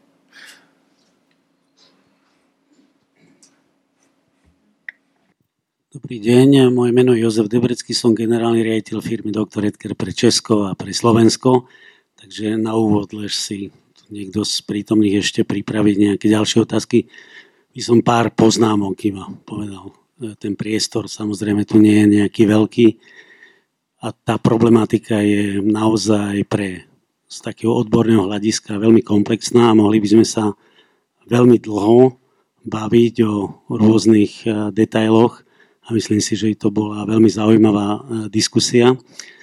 V prvom rade by som chcel povedať niečo, čo je pre mňa veľmi pozitívne som človek, ktorý celý život pracuje v potravinárskom priemysle a 25 rokov pracujem vo firme Dr. Edker na tejto pozícii. Chcem povedať, že ma zaujalo, neviem, či to náhodou niekto nepovedal niekto z vás, alebo to povedal nejaký veľký odborník na problematiku potravín. Nedávno som to niekde zachytil v médiách, ktorý povedal jednu krásnu vetu, ktorá znela nikdy v histórii neboli potraviny tak kvalitné a bezpe- tak bezpečné, ako sú teraz. To si myslím, že e, zvlášť moja generácia e, môže aj posúdiť nielen z pohľadu e, kvality, lebo súčasť, bezpečnosť je súčasť kvality, ale aj z pohľadu kvality a podmienok výrobného procesu. To len som chcel tak na Margo povedať, lebo keď sa bavíme o bezpečnosti, tak potravín a o kvalite potravín, toto je veľmi dôležité takisto povedať, pretože žijeme naozaj dobrú dobu a spotrebovávame kvalitné a bezpečné potraviny. Čo sa týka konkrétne našej témy, samozrejme spoločnosť Dr. Edgar je globálny výrobca, je internacionálny výrobca, pre všetkým v Európe, E, pôsobí na všetkých trhoch s veľmi širokým sortimentom a samozrejme nebola ani pre nás prekvapením, že myslím, že až 7 výrobkov z troch rôznych kategórií sa dostalo do e, toho výberu potravín, ktoré boli porovnávané. Na druhej strane berieme do úvahy, že sme dostatočne atraktívny výrobca aj pre mediálny svet, pre medializovanie ak budete hovoriť o produkte od firmy Dr. Edker, Nestle alebo Danon alebo iného veľkého globálneho známeho výrobcu a o výrobcovi z hornej dolnej, tak si myslím, že aj tá výpovedacia schopnosť a ten záujem je, je vyšší. môj názor na kvalitu. Samozrejme, ak chceme dosiahnuť, čo predpokladám, že je zrejme aj cieľom všeobecným, nielen v súvislosti s, dvoja, s dvojakou tou témou double standard, dvoja, dvojitá kvalita potravín, tak ak chceme dosiahnuť jednotnú alebo rovnakú kvalitu u tých istých výrobkov v nejakom priestore, povedzme v Európskej únii, tak samozrejme musíme mať na to minimálne dva zásadné faktory. Poprvé, musíme mať na to metodiku, ktorú spomínate, na to zisťovanie, na to kontrolovanie, aby bola jednotná, aby sa dala dôveryhodne porovnať. Ale po druhé, to sa tu až tak len okolo toho sme tak nejak sa dotkli vo vašich referátoch, je to, aby sme mali jednotnú alebo rovnakú legislatívu na určovanie tých, ktorých kvalitatívnych znakov a zároveň ich popisovanie. Poviem konkrétny príklad, aby to bolo, nebolo všeobecné. Myslím si, že tých konkrétnych prípadov, prípadov aj u iných výrobcov možno by bolo viac. Ale zoberiem veľmi jednoduchý produkt, ktorý všetci poznáte. A bol aj súčasťou toho výberu na porovnávanie. Čokoládový puding. Bol som síce prekvapený, že sa vybrali aj produkty, ktoré boli len polotovarmi, lebo väčšinou tam boli ready to eat, i hneď k spotrebe, ktoré sa lepšie dajú porovnávať, ako tie, ktoré sa ešte pripravujú a tým pádom potom to senzorické prípadné následné hodnotenie je trošku už komplikované, ale povedzme tento jedno, jeden produkt. V Nemecku, povedzme, že východiskom je, sme doktor Edker, kvalita, ktorá je doktor Edker, čokoládový puding v Nemecku. E, nazvať produkt čokoládový je v rôznych krajinách možné podľa národnej legislatívy. Napríklad v Nemecku, ak obsahuje tento produkt minimálne 16% kaká, tak sa môže nazvať čokoládový. Ak obsahuje menej, nazýva sa kakaový. Alebo tam dáte arómu a môžete povedať, že je to s príchuťou. Napríklad v Maďarsku je extrémna legislatíva, tiež to vyšlo z tohoto porovnávania, kde je národná legislatíva tak prísna, že čokoľvek, čo sa nazve čokoládové, musí obsahovať reálnu čokoládu, alebo čokoládové kúsky, alebo časť nejakého produktu. To znamená, že doktor Edker produkt e, puding čokoládový v Nemecku by v Maďarsku, keď bol identickú, mal receptúru, by sa mohol volať len puding kakaový.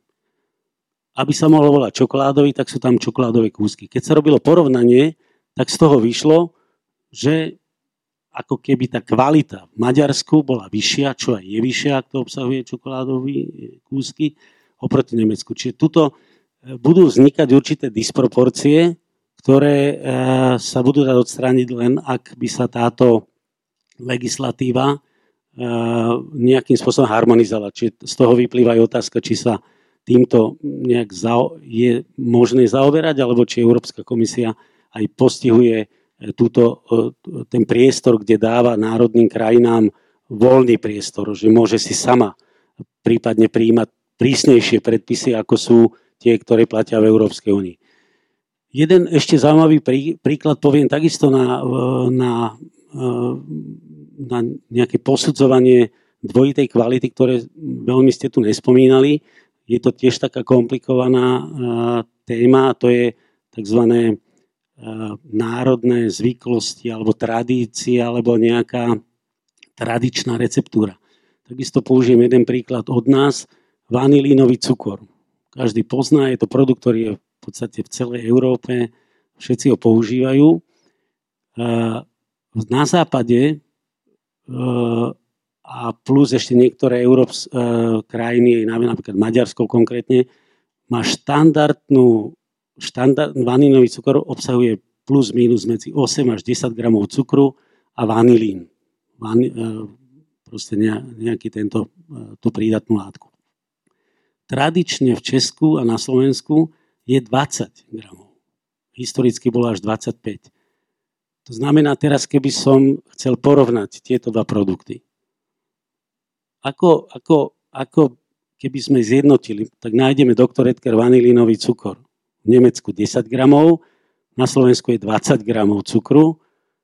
Výsledok je ten istý, samozrejme máme vyš, e, musíme tam pridať dokonca viac toho vanilinu, aby to vôňa, ten účinok zostal. Takisto tu vzniká určitá disproporcia, čiže ja poukazujem, že existujú určité prípady, kedy e, dosiahnuť za každú cenu nejakú jednotnosť by bolo proti práve určitým tým tradičným veciam. A ešte odpoveď, niekto si povedal, no ale prečo by sa to nedalo zmeniť, veď cukor je relatívne e, dneska dokázané, že nie je jeho konzumácia až taká zdravá. Ale keď sa zoberie zasa do úvahy e, x rokov dozadu všetky recepty, na ktorých sú postavené naše koláče, naše proste veci, tak by okamžite, ak by tam bol pridávaný ten vanilínový cukor s nižším obsahom cukru, tak by výsledok bol taký, ktorý by ten spotrebiteľ zrejme nebol ochotný akceptovať. Takže e, toto je, toto je, toto je náš názor a samozrejme sme e, aj e, by sme boli veľmi radi, keby práve tá legislatíva bola jednotná, lepšie by sa nám pracovalo potom v nejakom priestore európskom, pretože by to bolo pre nás oveľa jednoduchšie aj z pohľadu popisovania, z pohľadu jednotnej receptúry, efektívnosti výroby a tak ďalej. Ďakujem. Ďakujem pekne. Zatiaľ teda nevidím iné otázky, takže skúsim to tak zhrnúť. Proste, a nech sa páči. Dobrý den, mé jméno je Petra Bártová a jsem eh, vedoucí oddělení kvality za společnost Makro a Metro. A já jsem se chtěla uh, zeptat uh, na dozor právě jakoby potravin v případě jakoby dvojí kvality a kdo jakoby je zodpovědný za ten nedostatek, který by byl zjištěný, protože vlastně uh, Makrometro je prodejce, ale tady kolega je výrobce a my vlastně jakoby prodejci neovlivníme jakoby tu kvalitu ty, toho výrobku byť se jedná o značkový, o značkový výrobek. A pak je druhá otázka, kdy vlastně řetězce mají své vlastní značky, kdy většinou ten obal vypadá úplně stejně ve všech zemích. Takže mají daný design, ale výrobce může být jiný, takže i to složení může být jiný. Tak jak se bude postupovat v tom případě? Děkuju. A, ďakujem, takže trojdimenzionálny šach sa mení na štvordimenzionálny a, a iba zhrniem otázky, teda tá posledná sa týkala toho, ako sa postupuje pri tom, čo sa predpokladám volá súkromné značky. Značka v zásade distribútora, pre ktorého to vyrába niekto iný. Otázka predtým, kto je zodpovedný za nedostatok, ak sa zistí, že je rozdielná kvalita, kto je za to zodpovedný, predajca alebo výrobca. A tá prvá v zásade, kde sú hranice toho, čo možno upraviť legislatívou? Čo sa dá harmonizovať bez toho, aby sme nepokazili slovenské a české svadby tým, že koláče nebudú dostatočne sladké? Čiže nech sa páči.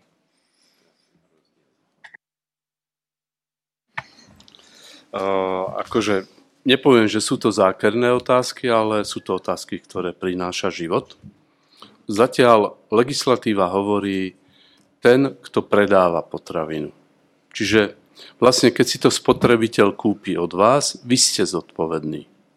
Čiže v celom potravinovom reťazci, vo vystopovateľnosti, keď teda sankciujeme vás, vašu organizáciu, je na vás a na Slovensku je to pravidlom, že väčšinou, keď je to predávajúci, tú sankciu prenáša na dodávateľa alebo výrobcu. Veľmi často sa to stáva. Čiže vždy, kto uvádza na trh. Keď je to v sklade, keď to tam zistíme, lebo uh, kontrolujeme teda potraviny, poviem, že z farmy na stôl, tak je ten sklad. Keď je to, uh, čo ja viem, ten, kto transportuje potraviny a u neho to zistíme, on je zodpovedný. Čiže tá zodpovednosť je na mieste.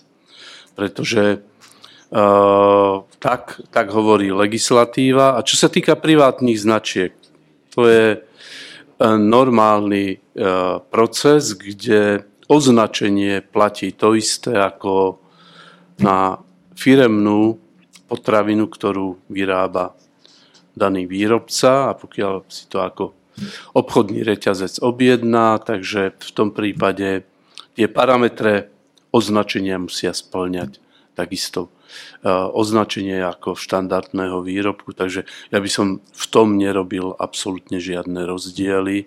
Tam nie je žiadna výnimka, či to je privátna značka alebo značka od výrobcu. Mhm. Ešte môžem k tomuto ja si myslím, že eh, tie výrobky, ktoré sú pomenované podľa tých reťazcov, sú väčšinou výrobky, ktoré sa snažia ponúknuť nejakú základnú kvalitu za čo najnižšiu cenu.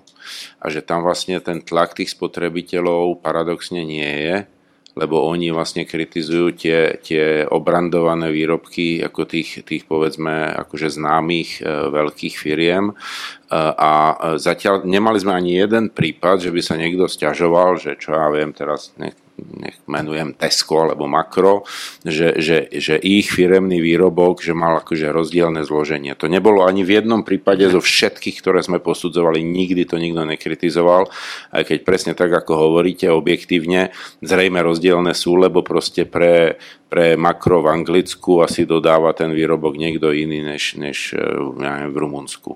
E, takže, takže to, je ten, to je ten paradox, že tam ide hlavne o tie výrobky, ktoré sú skôr v tej hornej škále, alebo sú vnímané v tej hornej škále proste e, aj čo sa týka za vyššiu cenu, alebo, alebo čo sú proste známe ako od, od tých obrendovaných firiem. Neviem, a to je jediné vysvetlenie, ktoré ma napadá. Ešte to nikto, uh, ne, neviem si predstaviť, potom by ste museli jednoducho spraviť to, že budete mať makro Slovákia, makro Hungary, makro a tak ďalej a všetko ostatné nech je stejné, ale aby bolo jasné, že to je iné. Neviem, neviem, nemám na to odpoveď inú.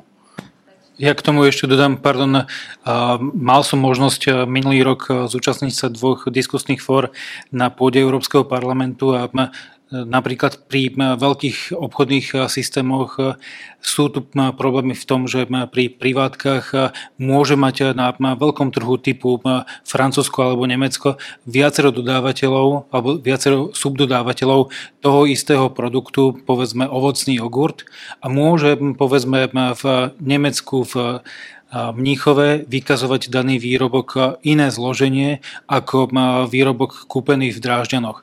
Toto je presne ten kľúčový problém, že hoci samotný obchodný systém sa snaží nastaviť si jednotnú metodiku a vyžaduje si istú vysokú kvalitu daného produktu, tým, že spolupracuje s viacerými dodávateľmi, má problém naplniť 100% zhodu výrobku, to, čo je momentálne požadované z pripravovanej českej legislatívy. A je to aj z nášho pohľadu vážny problém to, akým spôsobom je napísaný český zákon a myslím si, že tá cesta, o ktorej sa tu hovorí, že na Slovensku by nemal byť nejaký špeciálny gold legislatívy pri transpozícii smernice, by takéto niečo u nás nemalo hroziť. Každopádne aj samotná správa JRC identifikovala ďalší celkom zaujímavý fenomén, o ktorom ste nehovorili, alebo o ktorým sme vôbec nehovorili.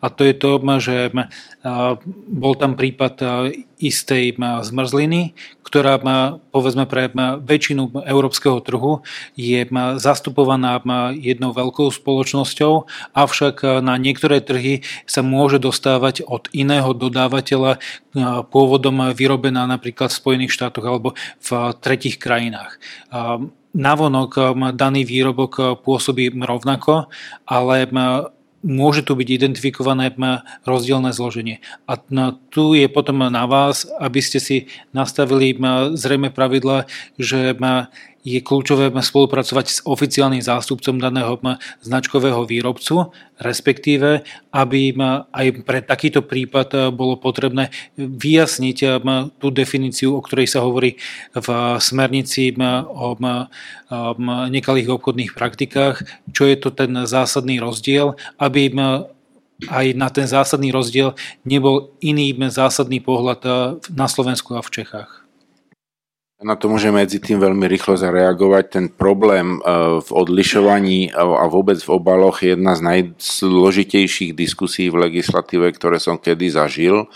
Tie názory sú strašne široké a nájsť tam zhodné stanovisko 28 reprezentácií 28 štátov je nearly impossible. Takže vlastne e, tie posuny v tej legislatíve, ktoré idú, sú skutočne e, vlastne možné reálne, len veľmi malé a veľmi jednoznačné toto, toto jemnejšie zrno zostane vždy, vždy tam bude nejaký kejvát alebo niečo také, akože, lebo sa nedá v podstate vydefinovať vo všetkých jazykoch a vo všetkých tradíciách túto vec rovnakým spôsobom, tak aby to každý bol ochotný a schopný prijať teda v dostatočnej miere, aby to bolo ako na európskej úrovni označené. Ale môžem len k tomu povedať, že len samotné označenie kódu, že na druhej strane bude niekde deviatka alebo šestka, nestačí. To viem celkom určite.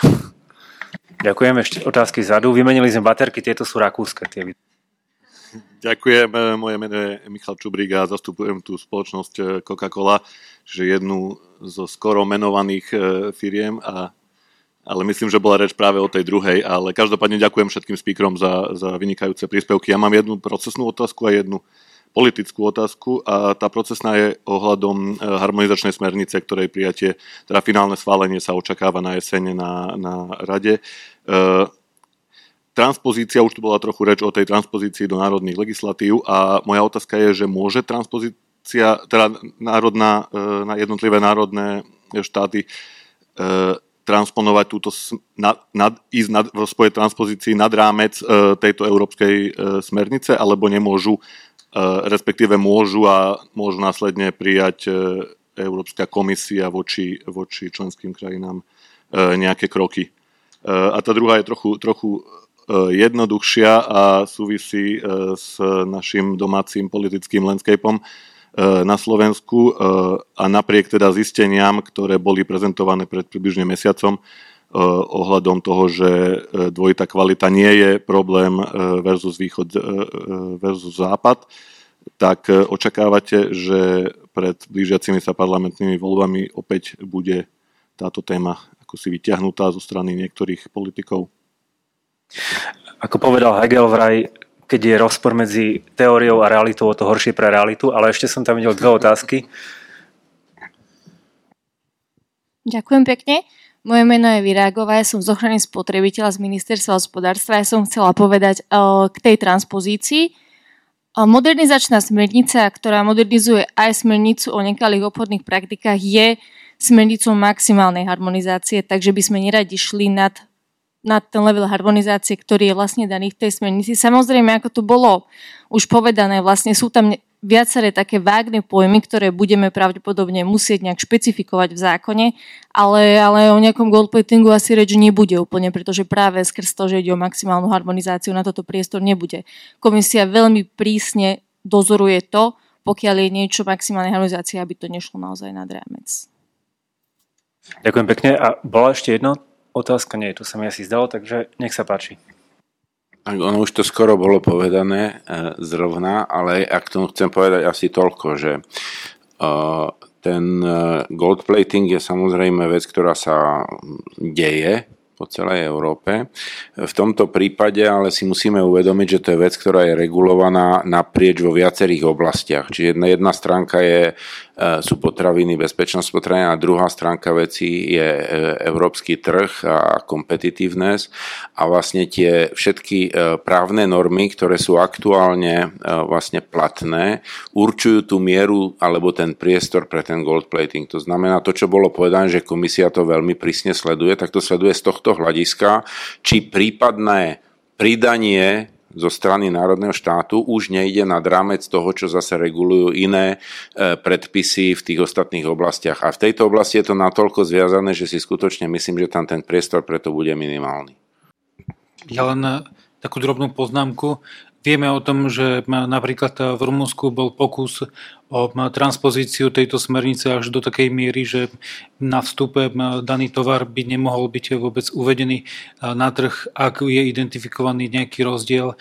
Myslím si, že aktuálne beží isté konanie na úrovni komisie a očakáva sa, že takéto opatrenie by bolo konštatované, že je v rozpore s jednotným európskym trhom a Každopádne ide to aj proti princípu, ako bola myslená, myslená smernica. Myslím si, že to, čo je tu deklarované, že má sa posudzovať prípad od prípadu, bude veľmi pozitívnym krokom aj do budúcnosti a pokiaľ bude vôbec fungovať dialog medzi štátom a výrobcami a predíde sa k nejakým takým nedorozumeniam ako v minulosti boli, tak pomôže to aj smerom na spotrebiteľov, aby spotrebiteľe neboli aj v neistote zavádzaní, respektíve v pochybnostiach, že či daný výrobok je dostatočne kvalitný alebo nie, hoci výrobca sa snaží vždy o tú najvyššiu kvalitu. Ja len doplním to, čo tu kolega povedal. Obchod potravín ako iných komodít je v rámci európskych štátov voľný a pokiaľ sú nejaké zábrany, sú len zdravotné, zdravotná bezpečnosť, čiže toto vôbec do toho neprichádza, keď hovoríte, že v Rumunsku či Bulharsku, no to asi neexistuje a pokiaľ to existuje, tak to je len dogma. To nemôže fungovať absolútne. Čiže len zdravotná bezpečnosť je príčinou teda zadržania tovaru alebo teda jeho obmedzenia do obehu. Možno dve poznámky. K tomu to neznamená, že keď bude táto legislatíva transponovaná, že tam nie je priestor pre národné e, špecifické e, nejaké opatrenia. A to je to, čo hovoril tu kolega e, ohľadom, to napríklad je v rôznych krajinách inak definované, čo sa môže volať pomarančový džús to, čo sa môže volať čokoláda, alebo čo sa môže volať nejakým iným spôsobom. Takže tam ten priestor je a ten priestor sa zrejme bude, e, bude e, využívať aj do budúcnosti, čo môže byť taká paralela k tomu. E, k tej politickej otázke, to je asi taká, ja si myslím, že čokoľvek, čo bude prinášať a vytvárať nejaké pozitívne alebo negatívne emócie, ako komu budú vyhovovať, tak sa v politickej kampani využije.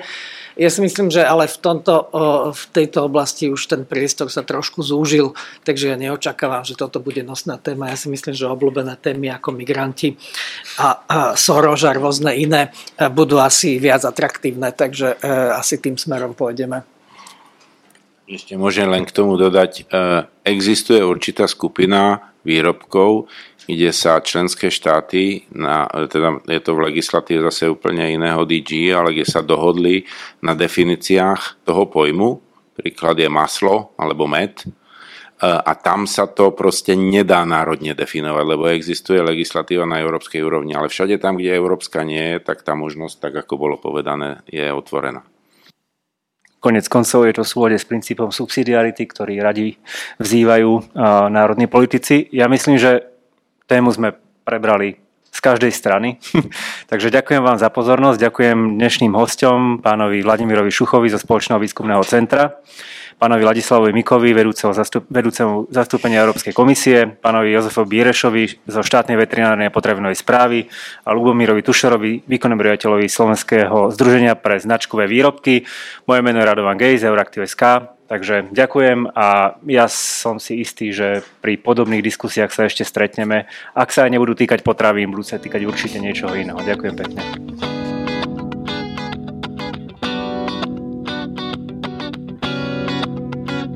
Ďalšie naše podcasty nájdete na stránke euraktiv.sk lomka podcasty, v dennom newsletteri nášho portálu alebo si ich môžete vypočuť vo vašich podcastových aplikáciách.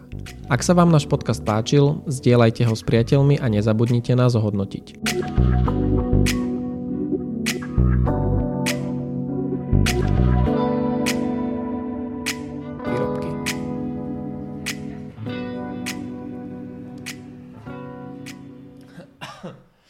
Som, mám, mám plný nos podľa mňa.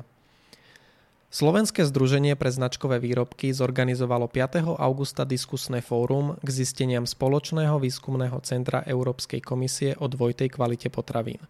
Podujatie moderoval Radovan Geist z portálu Euraktiv Slovensko a tento podcast vznikol v spolupráci so Slovenským združením pre značkové výrobky.